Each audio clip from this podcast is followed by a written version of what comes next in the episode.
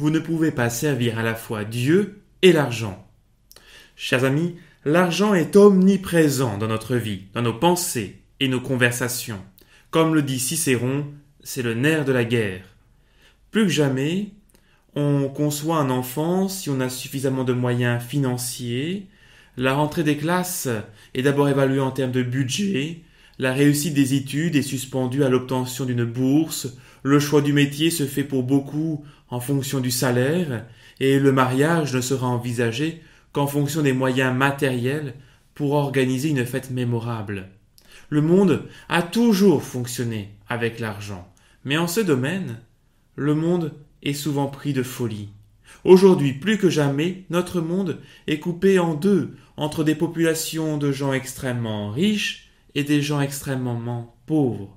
Au milieu, eh bien, se trouve bon nombre d'entre nous qui s'efforcent de vivre avec euh, les moyens du moment, en faisant attention aux dépenses, mais aussi avec un souci de confort légitime.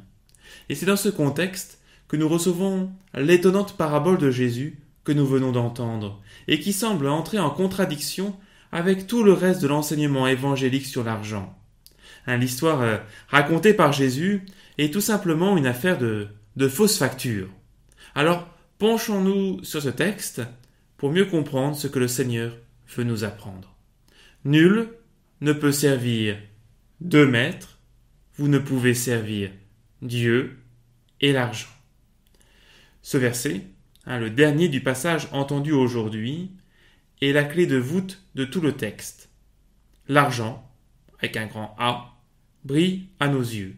Il nous attire à lui par son immense pouvoir de séduction. Il nous courbe devant lui tout en prétendant nous servir. Et alors, euh, on pense que grâce à l'argent, eh bien on peut tout. Hein, même si vous êtes moche et bête, avec beaucoup d'argent, vous devenez attirant.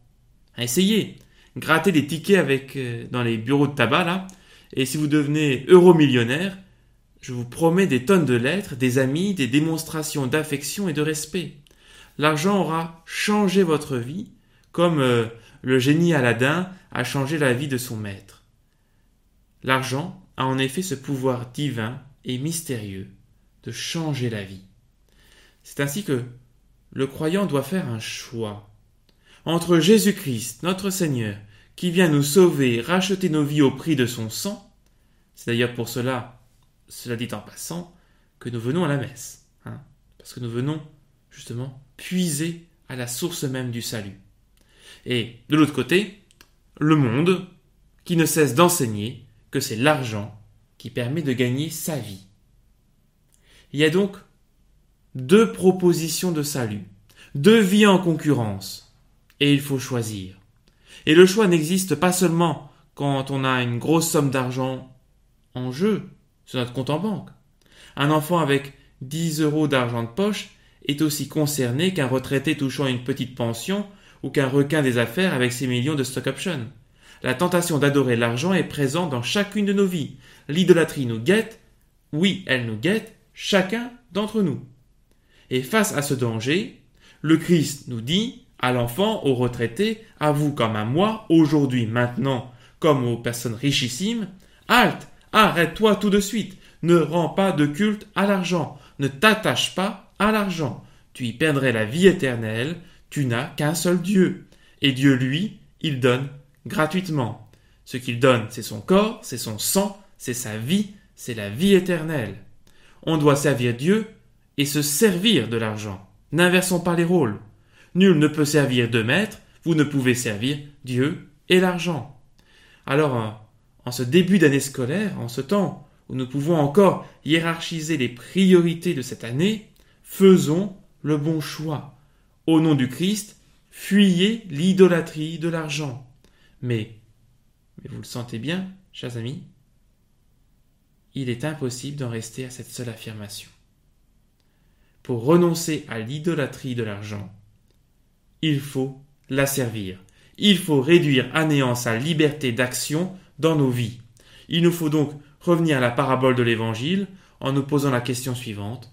Qu'est-ce que le maître loue dans l'intendant infidèle Ce qu'il loue en lui, c'est le fait que l'intendant pense à l'avenir.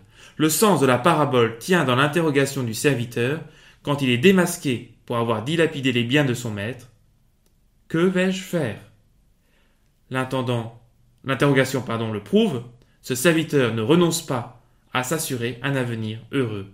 Il se refuse même à ces deux perspectives extrêmes que serait un travail forcé la mendicité. Le maître loue le fait qu'il soit avisé. Et dans avisé, il y a visé. L'homme vise quelque chose de bon. Bon, le grand problème, hein, enfin le double problème, c'est qu'il utilise des moyens mauvais, les fausses factures, pour tenter de l'atteindre et surtout que son horizon est uniquement terrestre. Mais Jésus, dans l'évangile là, pointe du doigt cette attitude. L'intendant agit pour son avenir. Chers amis,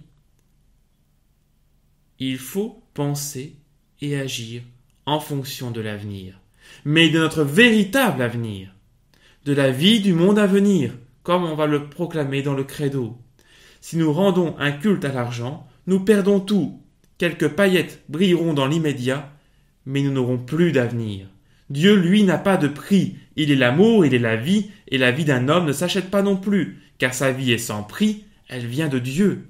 Vous ne pouvez pas servir à la fois Dieu et l'argent. Là où est ton trésor, là aussi est ton cœur, dira également Jésus dans un autre passage. Chers amis, l'intendant malhonnête reçoit des félicitations du maître, car il ne se laisse pas abattre face aux difficultés. Il recherche un meilleur avenir.